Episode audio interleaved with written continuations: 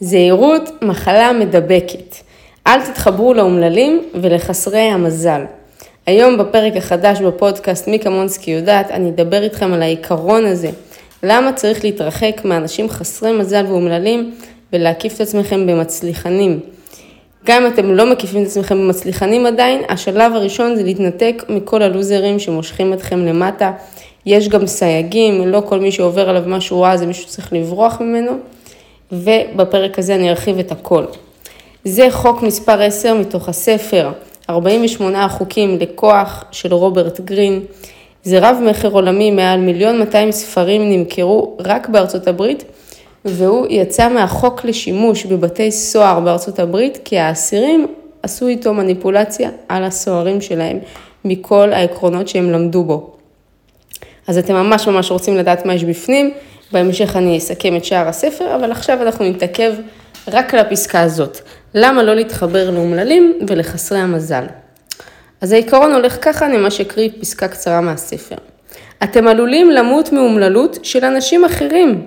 מצבים רגשיים הם מדבקים ממש כמו מחלות. נכון, אם מישהו צוחק, אתם גם מתחילים לצחוק, אם מישהו בוכה, אתם גם עלולים אה, להזיל דמעה. מצב רגשי זה מדבק, אפילו שאתם רואים סרט מצויר, ודמות מצוירת ממש מתה, למשל אני בכיתי בסרט הכי הדוב, זה כי מצבים רגשיים מדבקים. אז גם מצבי רוח של אחרים ומישהו שאתם מבלים איתו המון זמן, זה, המצב הרגשי שלו ממש יכול לעבור אליכם באופן קבוע כמו מחלה. אז ייתכן שאתם תרגישו בהתחלה שאתם מצילים אדם מתביעה, אבל למעשה אתם מזרזים את הקץ שלכם. לעתים חסרי המזל מביאים על עצמם את המצב הזה. זאת אומרת, זה לא בהכרח מכורח הנסיבות, הם הביאו את זה על עצמם, והם יביאו גם אתכם למצב כזה. עדיף לכם להתחבר למאושרים וברי המזל. לכמה מכם יש חברים שהם בעייתיים, והבעיות שלהם הופכות להיות הבעיות שלכם. אתן לכם דוגמה ממש איזה קטע כזה שהבן זוג שלי ראה וכזה, לא, לא רציתי לצפות בזה כי זה לא עניין אותי, אבל אה, ראיינו חבורה של אנשים שהם מכורים להימורים, וממש אה, דיברו איתם איך זה משפיע עליהם ועל החיים שלהם. ואחד מהם ממש שיתף שהוא אה, מכור לטוטו, ללוטו, לכל מיני הימורים כאלה, שרף את כל הכסף של המשפחה על הדבר הזה, וזה ממש מגרד לו, הוא ממש ממש מכור לזה, והוא מספר איך פעם אחת היה, היה לו איזה 250 שקל אחרונים, או שאשתו נתנה לו כזה 100 שקל לרדת להביא טיטולים לילדה, משהו בסגנון הזה, והוא ירד ופתאום קנה בזה עוד כרטיס גירוד, ולא חזר עם הטיטולים, וזה הכסף האחרון שלהם. והוא ממש מספר את זה בהשפלה ומתבאס על עצמו. אני לא הייתי רוצה להיות האישה של הבן אדם הזה, גם הוא בטח מרגיש חרא, אבל בואו, אף אחד לא איים עליו עם אקדח של בוא תקנה עכשיו את הכרטיס גירוד הזה, הוא הביא את זה על עצמו כי הוא מכור. מי סובל מזה? אשתו המסכנה שצריכה להתמודד עם זה שהוא הרס להם את המצב הכלכלי, במקום למשוך אותם למעלה, במקום לפרנס את המשפחה בכבוד, להביא לחם הביתה, הוא שואב את הכסף על ההימורים שלו, על הנאה רגעית, והילדים שלו סובלים מזה שהם לא מקבלים את כל הצרכים שנזקקים להם כילדים. אז זה באמת מחלה מדבקת, פה זה חוסר מזל, זה לא בהכרח האומללות. סביר להניח שהבן אדם הזה גם אומלל ואשתו אומללה, אבל מה שאני אומרת לכם פה, שברגע שאתם בסביבה של בן אדם כזה, אז הוא ימשוך אתכם למטה יחד איתו. אה, אז זו דוגמה מהטלוויזיה, אני לא אספר אה, כרגע דוגמאות מחיי האישיים, אבל בטח אתם יכולים לזהות מקרה כזה שהיה לכם בחיים, שמישהו משך אתכם למטה. אני אתן לכם אפילו משל שכתוב כאן בפרק. האגוז ומגדל הפעמונים. אגוז מצא את עצמו נישא בפיו של עורב אל מגדל הפעמונים הנישא, ועל ידי כך שנשמט מפיו ונפל לתוך סדק, ניצל מגורל אכזר. העורב היה פשוט אוכל אותו הרי. האגוז ביקש מקיר המגדל לשמש לו מקלט, על ידי פנייה אליו בשם החסד האלוהי, ועל ידי שבחים על גובהו ועל יופיו, ועל צלילם הנפלא של פעמוניו. בעצם האגוז אמר, אני פה תקוע בקיר, בוא נתחנף אה, למגדל הגבוה כדי שיגן עליי ויישא אותי בתוך הסדק שלו, יגן עליי מהעורב, ופה אני אשאר.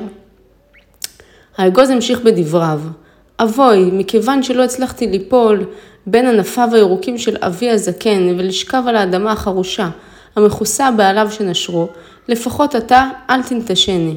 כאשר מצאתי את עצמי במקורו של העורב הרשע, נדרתי נדר, שאם אצליח להימלט, אחיה עד סוף ימיי בכור קטן. דברי האגוז עוררו את רחמיו של קיר המגדל, והוא הסכים בחטפץ לב לתת מקלט לאגוז הקטן, באותו מקום שבו נחת. בתוך זמן קצר, קליפתו של האגוז התבקעה. שורשיו החלו להעמיק ברווחים שבין האבנים, וסדקים החלו להתהוות ביניהם. החוטר החל לגדול לכיוון השמיים. עד מהרה גבה החוטר, ולבסוף בלט מעל הבניין, וככל שהשורשים התעבו והסתרגו, הרווחים שנפערו בין האבנים הלכו וגדלו, והקירות התערערו. הקיר החל לבכות על טוב ליבו, משהבין את הסיבה לחורבנו. אך זה היה מאוחר מדי, וסופה שהתמוטט והפך לגל אבנים. כתב את זה ליאונרדו דה וינצ'י בשנים 1519, סליחה, שחי בין 1452 עד 1519, בטח אתם מכירים את ליאונרדו דה וינצ'י, אז כן, אה, הוא לא רק היה צייר, הוא גם מהנדס ומשורר ועוד הרבה הרבה דברים. אז זה משל בעצם של מה קורה כשאתה אפילו נותן מחסה לאדם אומלל. אתם יודעים מה, אני כן אתן לכם דוגמה מחיי האישיים. אה, בעצם אה, הייתה מישהי ככה שקצת אה, ריחמתי עליה, שהתקשרה אליי, לא הייתה איתי בקשר שנים, אתם יודעים, לא מתעניינת בי, לא מתקשרת בחגים ומועדים, כאילו ממש נתק מוחלט, אבל אין בינינו ריב או משהו כזה. ואני יודעת שאין לה כל כך חברים ואין לה איך לצאת, והיא עברה כמה דברים לא נעימים בחיים, ולכן ליבי פתוח אליה, אני תמיד, יש בי הרבה חמלה. והיא התקשרה אליי, סתיו, אה, בואי נצא, אני אשמח לצאת, אני לא יצאתי משהו כמו שנתיים, בואי נצא ביחד. עכשיו תכלס לא היה מתחשק לי לצאת, אה, גם לא דחוף לי לצאת איתה, זאת אומרת, אני, יש לי כבר מעגלים חברתיים משלי, לא דחוף לי לצרף אותה לכולם. אבל אמרתי לעצמי, וואלה, בן אדם מסכן, לא יצא שנתיים, ובלה בלה בלה בלה בלה, יאללה, בוא ניזום יציאה. הכנתי במשך אה, שעות אוכל לארח את כל האורחים, הזמנתי עוד חברים אה, בשביל שיתארחו ויהיה ערב כזה נחמד ונצא כולנו ביחד, אפילו שאני בכלל לא רוצה לצאת, אני לא אוהבת לצאת, אבל יאללה, נספוג את זה בשביל אה, כל השאר. וביציאה, כמובן, קיבלתי את הזפטה שלי, זה עוד מקרה עדין, כן? אני הולכת במסיבה ובעצם רואה שהיא נעלמה, אני לא מוצאת אותה, אני מאוד דואגת לה, כי אתם יודעים, אה, הרבה סיפורים, אה, סם אונס, בלאגנים, לא יודעת, מישהו, אתם יודעים, בחורה קטנה, מישהו יכול אה, לחטוף אותה פתאום. התחלתי בסריקות בכל המועדון, כמובן שזה לא קל, זה מועדון גדול, אני בעקבים, אני גם אה, שטויה קצת אחרי כמה כוסות. פחות מצב אידיאלי לחפש בן אדם, הולכת ומחפשת אותה בכל הרחבות, שירותים, אפילו יוצאת החוצה מהמועדון לרחוב לחפש אותה. ולא מוצאת את הבחורה. דואגת לה, מתקשרת אליה, אין מענה, מאוד מאוד מאוד מודאגת. בוא נגיד ככה שזה די הרס לי את הערב, ואחרי זה גם החברה השנייה שאני הזמנתי אה, להתארח, כי ידעתי שאין להם מי לצאת, גם היא נעלמה, ואז התחלתי לחפש אחריה אותו דבר מחדש. מיותר לציין שהערב שלי נהרס, אני לא נהניתי, אני ביליתי בדאגה אחרי החברות שלי שנעלמו, שלא טרחו להודיע שהן הולכות, שלא השאירו הודעה, אה, אפילו אס.אם.אס קטן, היי, הלכתי כך וכך, וזה היה מרגיע אותי והיה נותן לי להמשיך את הערב שלי בקלות. אני גררתי גם את הבן זוג שלי וכולנו חיפשנו אותן ביחד ולא מצאנו אותן בכלל. אה, אז שוב, זה הרס לי את כל הערב. זו דוגמה מאוד מאוד מאוד קטנה. אבל פה בעצם אני מראש יצאתי מטוב ליבי, לא כי רציתי, אלא מסוג של רחמים כאלה. ובסוף מי אכל אותה? בסוף הערב, אני. אה, שוב, דוגמה קטנה ועדינה, זה לא הזיק לי לטווח הארוך, אבל כמו שאתם רואים, אם זה לטווח ארוך, כמו שהמגדל אירח את האגוז בין הסדקים שלו, אז אה, זה פשוט יפרק אותו. אם אני הייתי נגיד נותנת לה לגור איתי, או שנותנת לה לעבוד אצלי, או הייתי חשופה אליה במידה שהיא הרבה הרבה יותר אה, עם תדירות גבוהה, כנראה שזה אה, היה משהו, נזק שהוא יותר קבוע. אז שימו לב איפה אתם נותנים לאגוזים כאלה, אגוזים מסכנים, לחלחל לכם לתוך הסדקים. זה יכול להיות עובד או עובדת שממררים לכם את החיים, זה יכול להיות חברים, זה יכול להיות אפילו ההורים שלכם. זה שיש קרבה משפחתית, זה לא אומר שהבן אדם אה, אידיאלי לכם בשביל להשיג את המטרות שלכם ולחיות בשלווה. ההפך, אני נתקלת בהרבה אנשים שההורים שלהם זה המקור לבעיות שלהם ולחוסר שלווה שלהם. ואני לעולם לא אמליץ למישהו לנתק קשר עם בני המשפחה שלו, עם אחים, עם דודים, עם הורים במיוחד, אבל לפעמים צריך לעשות את השני הצעדים הצידה, להתרחק ופחות לאפשר להם אה, להיכנס לחיים שלנו. אפשר לשמור על קשר, להתקשר בחגים, לבוא לחגים, אבל לא לגור איתם, לא לתת להם להיחשף, כאילו לא לחשוף את עצמכם אליהם על בסיס שהוא כל כך אה, קבוע, ולתת לשורשים שלהם לחלחל בתוככם, כי הם פשוט ירכיבו לכם את הנשמה. מניסיון של הרבה תלמידים שלי שהגיעו באותו המצב, ומה שעזר להם לשגשג, גם עסקית בין היתר, לא רק רגשית, אה, שזה אחד המאפיינים, זה היה לעזוב את הבית או להתרחק כמה שיותר רחוק. אז אותם אומללים שבינינו, שהנסיבות הכו בהם בצורה שמעבר לשליטתם, הם כן ראויים לכל העזרה והסימפתיה שאנחנו יכולים לתת להם. אוקיי, אנשים שהכו בהם הנסיבות, עברו תאונת דרכים בבית חולים, הורה שלהם נפטר, באמת הם כן ראויים לעזרה, הם כן ראויים לסימפתיה. אך ישנם אנשים אחרים שלא נולדו לנסיבות אומללות, אלא הביאו על עצמם אומללות על ידי הפעולות ההרסניות שלהם. וגם על אנשים מסביבם, בגלל היציבות המעורערת שלהם, הם לא אנשים יציבים. אז היה נפלא אם היינו יכולים להוציא אותם מהמצב הנורא שלהם ולשנות את דפוסי ההתנהגות שלהם. אבל ברוב המקרים מה שקורה הוא שהם מדביקים אותנו בדפוסי ההתנהגות שלהם, ובמקום שאנחנו נמשוך אותם למעלה, הם מושכים אותנו למטה. הסיבה היא פשוטה. בני אדם רגישים מאוד למצבי רוח, לרגשות ואפילו לדרכי מחשבה של אנשים שבמחיצתם הם מרבים לבלות. אנשים כאלה ימשכו אתכם למטה. אתם תנסו להרים אותם, אבל זה לא יעבוד. אם הדפוסים שלהם ככה באמת לא יציבים. אתם צריכים להבין שבמשחק הכוח, האנשים שאתם מתחברים אליהם משפיעים עליכם השפעה מכרעת. אז הסיכון בהתחברות לאנשים שעשויים להדביק אתכם, הוא שתבזבזו זמן ואנרגיה יקרים בניסיון להשתחרר מהם. יהיה לכם מאוד קשה להתנתק מהאנשים האלה. כמו המגדל שהאגוז נעץ בו את כל השורשים, הוא לא יכל כבר להתנתק ממנו, היה מאוחר מדי, עד שהוא פשוט התפורר. לאחר שתתחברו אליהם אתם עלולים להתעקף לסוג של רגשי אשמה, וגם אתם תיראו עקב כך לאחרים כאנשים סובלים. לעולם אל תתעלמו מהסכנות של המחלה המדבקת הזאת, של החוסר מזל, של האומללות.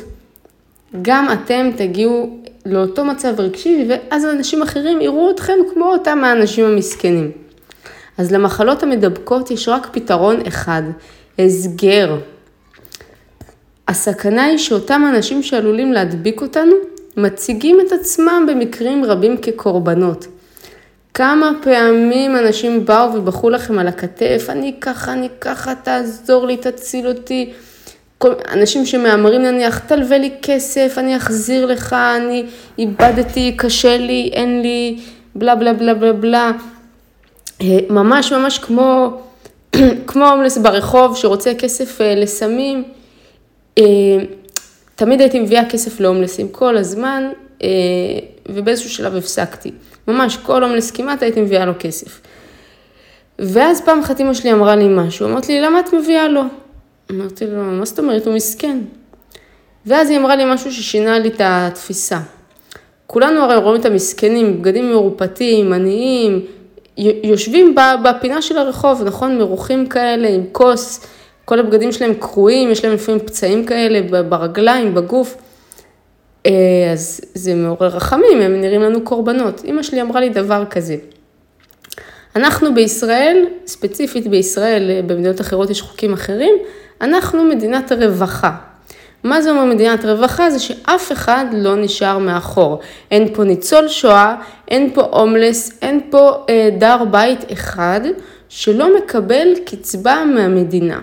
ביטוח לאומי בדרך כלל משלם משהו כמו 2,200 שקל, עד כמה שידעו לי, לצורך העניין נגיד נשים שהן טרנסיות שעברו שינוי מין, שהן גם מוכרות כנכות בביטוח לאומי, כי הסיכוי שלהן להתקבל אה, לעבודה, לצורך העניין בתל אביב יותר רואים את זה בעין יפה. אבל בפריפריה פחות, אז הן מקבלות מהמדינה 4,000 שקלים ביטוח לאומי, כי זה נרשם כנכות במדינה, כי לא יקבלו אותם לעבודות, אז הן פשוט מקבלות קצבה. אז ממש דואגים פה לכל אחד ואחד.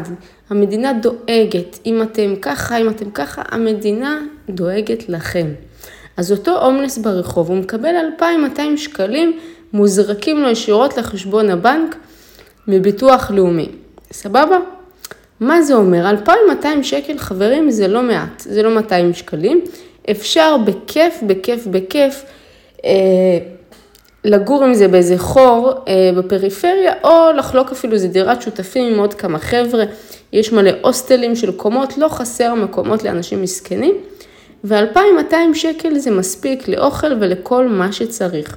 אני יודעת את זה כי כל המשפחה שלי על ביטוח לאומי, והם אה, חיים נהדר מ-2,200 שקלים האלה, כל אחד לחוד, ואפילו, תשמעו טוב, מצליחים לחסוך. סבבה? כל בני המשפחה שלי על ביטוח לאומי, שזה רובם, מצליחים לחסוך כסף אפילו מהקצבה הקטנה הזו. ואני לא רואה אף אחד מהם ברחוב, ואף אחד מהם לא בוכה על זה שהוא קורבן. אז ההומלסים האלה פשוט, הם מחליטים להוציא את הכסף על סמים, הם אה, בואו נגיד ככה, הניהול הכלכלי שלהם לא משהו. אז הם לא, הם מציגים את עצמם כקורבנות, אבל הם לא קורבנות, הם בחרו את זה, זו בחירה שלהם. אז אתם יכולים לבחור לרחם עליהם, אבל בואו נגיד ככה שיש אנשים שהרבה יותר צריכים את העזרה שלנו, למשל ילדים חולי סרטן, הם לא בחרו את זה, נכון? הם נולדו והמחלה תקפה אותם באמצע החיים, זה קורבנות, הם לא בחרו את זה. כי אין להם מה לעשות עם זה. וכך בהתחלה אנחנו בעצם מתקשים לראות את האומללות של האנשים האלה כמצב שהם הביאו על עצמם. אתה לא רואה הומלס ואתה אומר, איזה אפס, איך הוא הביא את זה על עצמו. אתה מרחם עליו. אבל כן, זה בן אדם שהתמכר לסמים, התפטר מהעבודה והלך לגור ברחוב. הוא הביא את זה על עצמו. במקרים רבים שאנחנו מבינים לבסוף את הבעיה האמיתית, כבר מאוחר מדי, הראיתי את. הבחורה הזו שממש מארחת את ההומלסים בבית, נותנת להם להתקלח, כל מיני דברים כאלה. אה, יכול מאוד להיות שעם כל הלב הרחב שלה, ושקלתי לעשות את זה לא פעם ולא פעמיים. כמובן שפעם אחת ראיתי גשם ומישהו כזה ברחוב ישן, אמרתי לאמא שלי, וואי, וזה, אני בדיוק נוסעת מהדירה, אולי אני אתן לו את המפתחות שיגור אצלי בבית לסופה, שאמא שלי אמרה לי, תגידי, את השתגעת? אה, אז לפעמים יש לנו הרבה חמלה לאנשים, אבל לצורך העניין ההומלס הזה, זה שאני הייתי טובת לב אליו, זה לא אומר שהוא לא אומלל בטבע שלו והוא לא הומלס, וסביר להניח שהוא היה מנקה לי את כל הבית, מחליף לי צילינדר, אני לא יודעת מה הוא היה עושה, אבל uh, הוא לא היה מחזיר לי באותו מטבע. בואו נגיד ככה, 90% מהמקרים. אז אתם צריכים להתחיל לזהות, לראות שהאומללות שלהם זה מצב שהם הביאו על עצמם. אז איך אתם יכולים להגן על עצמכם מפני אה, האנשים האלה? מפני נגיפים מזיקים מהסוג הזה, אמרתי לכם, זה מחלה, זה מדבק, זה יהרוס אתכם, אתם תנסו לעזור וזה יהרוס אתכם. אז התשובה היא שעליכם לשפוט אנשים על פי ההשפעה שלהם על העולם סביבם, ולא על פי הגרסה שלהם ביחס לסיבות ולבעיות שלהם. מה זה אומר השפעתם על העולם? אפשר לזהות אותם מדביקים ברעות חולות באמצעות ראיית המצב האומלל שאליו הם הביאו את עצמם. על פי למשל העבר הסוער שלהם.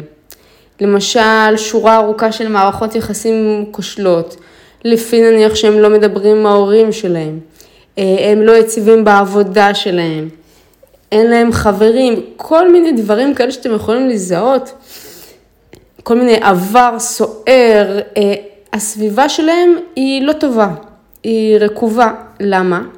כי הם הרסו אותה. למה מערכות יחסים שלהם כולם היו כאלה גרועות? הרי אתה בוחר ממי להיכנס למערכת יחסים, זה לא בכפייה, נכון? אף אחד לא, כאילו רוב האנשים לא חטפו אותם לכבר ואמרו להם, שמו להם טבעת ואת חייבת להתחתן איתי או שאני הורג אותך. רוב האנשים בוחרים בן זוג מבחירה.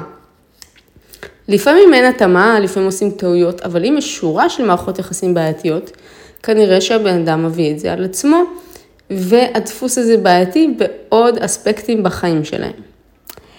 אז ככה אתם תוכלו לזהות אותם. אתם תוכלו לזהות אותם גם לפי העוצמה שבאופי שלהם, שסוחפת אתכם וגורמת לכם לאבד שיקול דעת. פתאום השיקול דעת שלכם מתערער.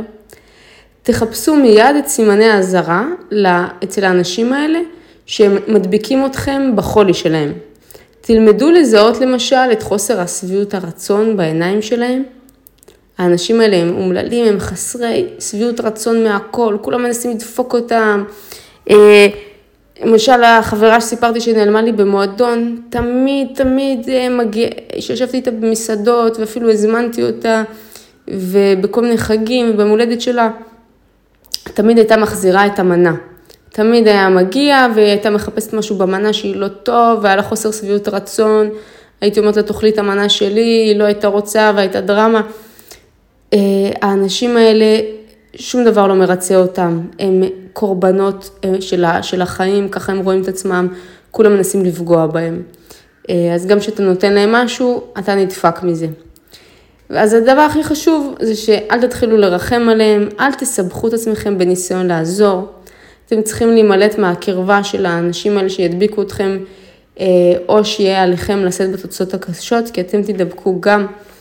אה, אני אתן לכם עוד סיפור, הייתה, זה לא פעם ראשונה שהזמנתי לצאת איתי אה, חברות שריחמתי עליהן, שהן מסכנות שהן לבד. הייתה עוד בחורה כזאת שהייתה מאוד לבד, מאוד רצתה בקרבה שלי, אז אמרתי אני אזמין אותה, אני אארח אותה. היא כל כך התלהבה והיא דווקא באה בידיים מלאות והביאה אה, שתייה וממתקים, אה, ואחרי כמה חודשים היא נפטרה. והיו לה הרבה הרבה בעיות בדרך. ואם הייתי מתחברת אליה יותר ונותנת לה יותר להיכנס לחיים שלי, אני הייתי נפגעת מזה גם. אז אה, תהיו יותר סלקטיביים מי שאתם מכניסים לחיים שלכם, כי זה עלול לכרסם גם בכם. עכשיו נעבור להפך. ההפך הגמור של ההדבקה ברעות חולות, מה זה רעות חולות? כמו שאמרתי לכם, האומללות ובעצם הרחמים העצמיים האלה, יש לזה הפך, יש אנשים שכן צריך להתחבר אליהם. ישנם בני אדם שמושכים אליהם שמחה ואושר באמצעות המזג הנוח שלהם, שמחת החיים שלהם, האינטליגנציה שלהם. אנשים כאלה גורמים לנו הנאה רבה, ואתם צריכים להתחבר אליהם. כדי לחלוק איתם את ההצלחה אה, ולהיות בסביבה של האנשים האלה. ואני הכרתי כמה אנשים כאלה. אני אתן לכם דוגמה, למשל, אה, עכשיו הייתי באיזשהו קורס, ובעצם בקורס היו הרבה מאוד אנשים מאוד מצליחים, ואחד מהם היה בחור מאוד מאוד נחמד שעשה אקזיט אה, ענק מאוד, בן אדם מאוד מאוד עמיד, ומאוד נחמד ומאוד חכם ומתוק. ופשוט בן אדם שקסם רק לשהות לידו. עכשיו, לא פגשתי אותו מעבר לכותלי הקורס, רק בכמה מילים אה, לפני שהשיעור מתחיל, בהפסקה, אה, במהלך השיעור, לפעמים שהם מתחלקים לצוותים.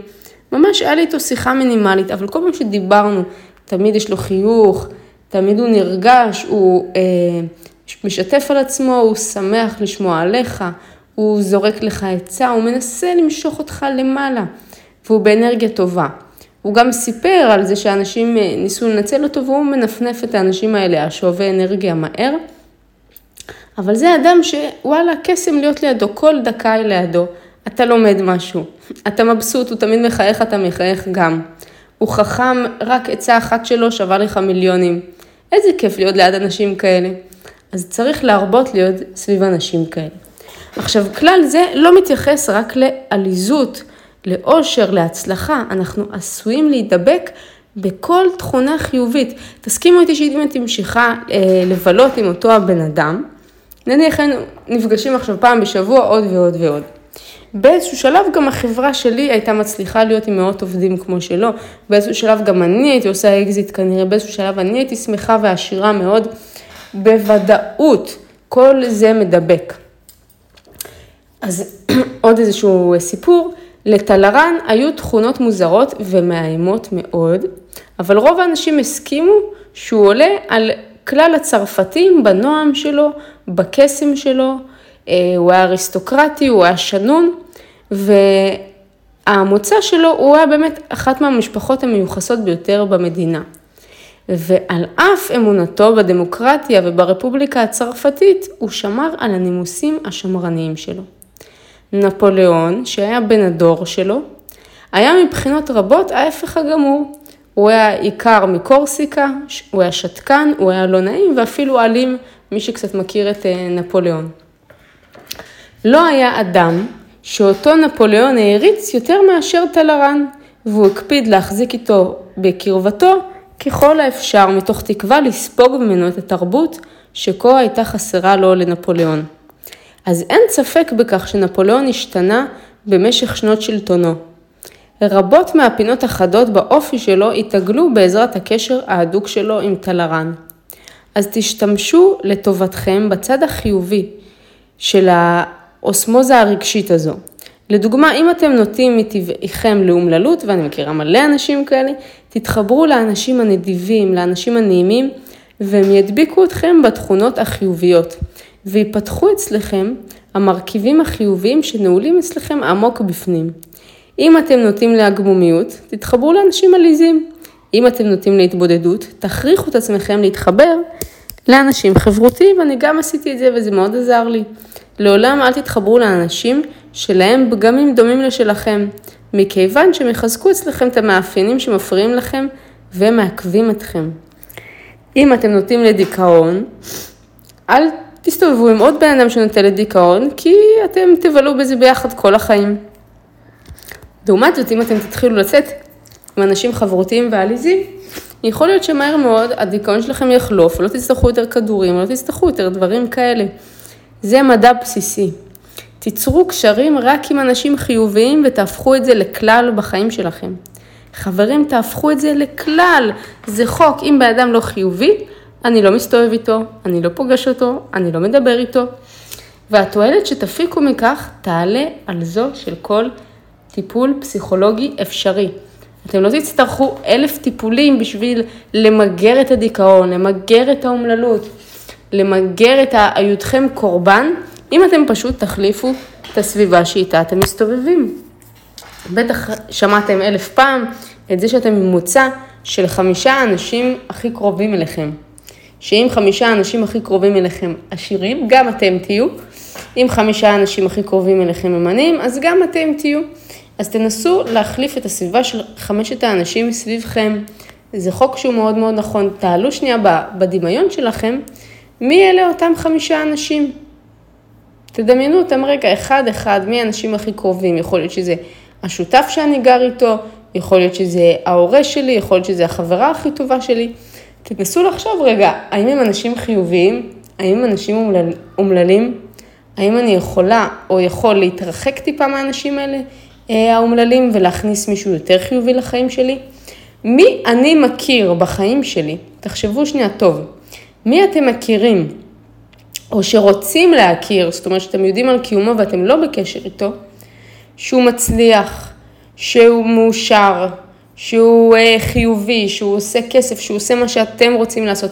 תחשבו על האנשים האלה ותחשבו איך אתם אה, מצרפים אותם למעגל הזה של האנשים הקרובים אליכם, או אפילו מבלים איתם קצת יותר מהרגיל. יש לכם מישהו שמרוויח יותר מכם, שאתם רוצים להרוויח כמוהו?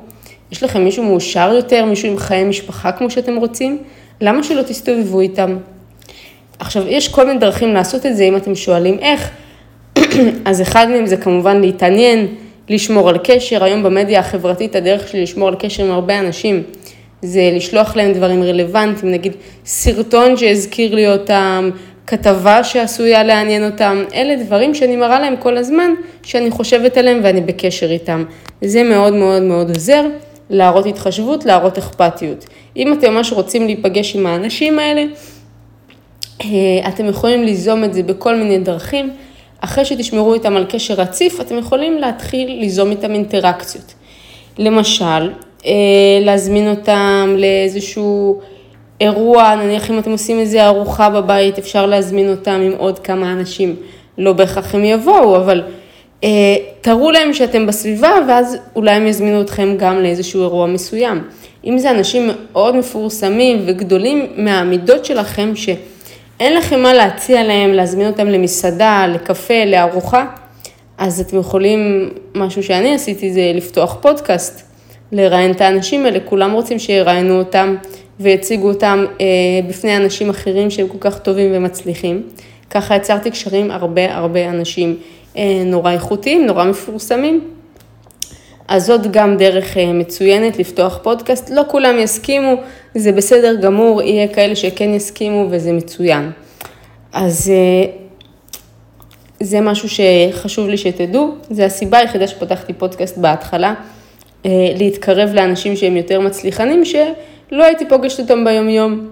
זאת אומרת, לצורך העניין ראיינתי את יובל המבולבל, שהוא היה אצלי באינסטגרם, לא העליתי בדעתי עכשיו, אה, אתם יודעים, סתם ליזום איתו פגישה, מה יש לי להיפגש איתו, מה אני קשורה למה שהוא עושה, אבל פודקאסט זה דרך מצוינת להיפגש, להכיר, אה, לראיין על הדרך, להציג אותו לאחרים, אה, אז זה משהו שאתם יכולים לקחת בחשבון. בקיצור, תחשבו איך אתם מצרפים את האנשים האלה למעגל שלכם. אם אתם תצרפו אנשים שהם אומללים, אנשים שהם עצובים, אנשים שהם קורבנות, זה ממש כמו וירוס. הוא לא נראה לעין, והוא פשוט חודר לנקבוביות ללא אזהרה מוקדמת, והוא מתפשט לאט, לאט, לאט בגוף, עד שאנחנו כבר מרגישים את המחלה, והווירוס כבר נאחז עמוק בגוף שלנו. כמו קורונה, אותו דבר, אנחנו לא שמנו לב שנדבקנו, אנחנו הכל בסדר גמור, אנחנו ממשיכים הלאה. עד שתסמינים מתחילים להופיע, ואז כבר מאוחר מדי אנחנו בבידוד. אז ככה זה עם אותם האנשים הרעילים, האומללים, הקורבנות. אמ, אז תזהו את בני המזל כדי שתוכלו להתחבר אליהם, תזהו את חסרי המזל כדי שתוכלו להתרחק מהם. בדרך כלל אה, חוסר מזל זה פשע של, זה, זה פשוט פשע, באמת, זה לא, אתם צריכים להתרחק מזה, וכל אלה שסובלים ממנו, אין מחלה שיותר מדבקת מזה, אז לעולם אל תפתחו את הדרך שלכם לביש מזל, כי אם אתם תעשו ככה, תבוא אחריו שרשרת ארוכה אה, של בעיות, ופשוט אל תמותו מסבל של אחרים. כי זה ידביק אתכם ויהרוג אתכם בדיוק כמו אותו המגדל עם הבלוט שנפל האגוז. תלמדו לקח, מקווה שבפרק הזה קיבלתם תובנה אחת קטנה. אני הייתי סתיו, זה הפודקאסט מיקה מונסקי יודעת, אם זה רלוונטי לכם או מישהו שאתם מכירים, אתם מוזמנים לשתף. תודה רבה, נתראה בפרק הבא.